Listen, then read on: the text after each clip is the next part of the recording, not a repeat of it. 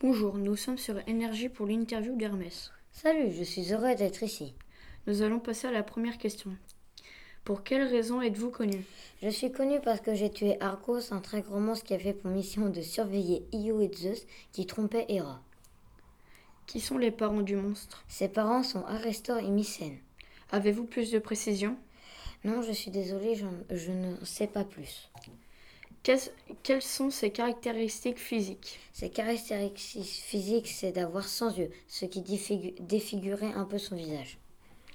Avait-il des pouvoirs surnaturels Il était muni d'une force prodigieuse.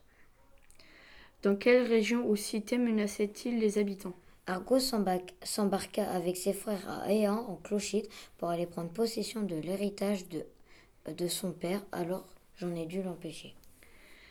Quel objet merveilleux avez-vous utilisé pour tuer Argos Je l'ai endormi grâce à une flûte de pan et une bagane magique avant de le tuer en lui coupant la tête. Ensuite, je délivrai Io, la génisse transformée par Zeus.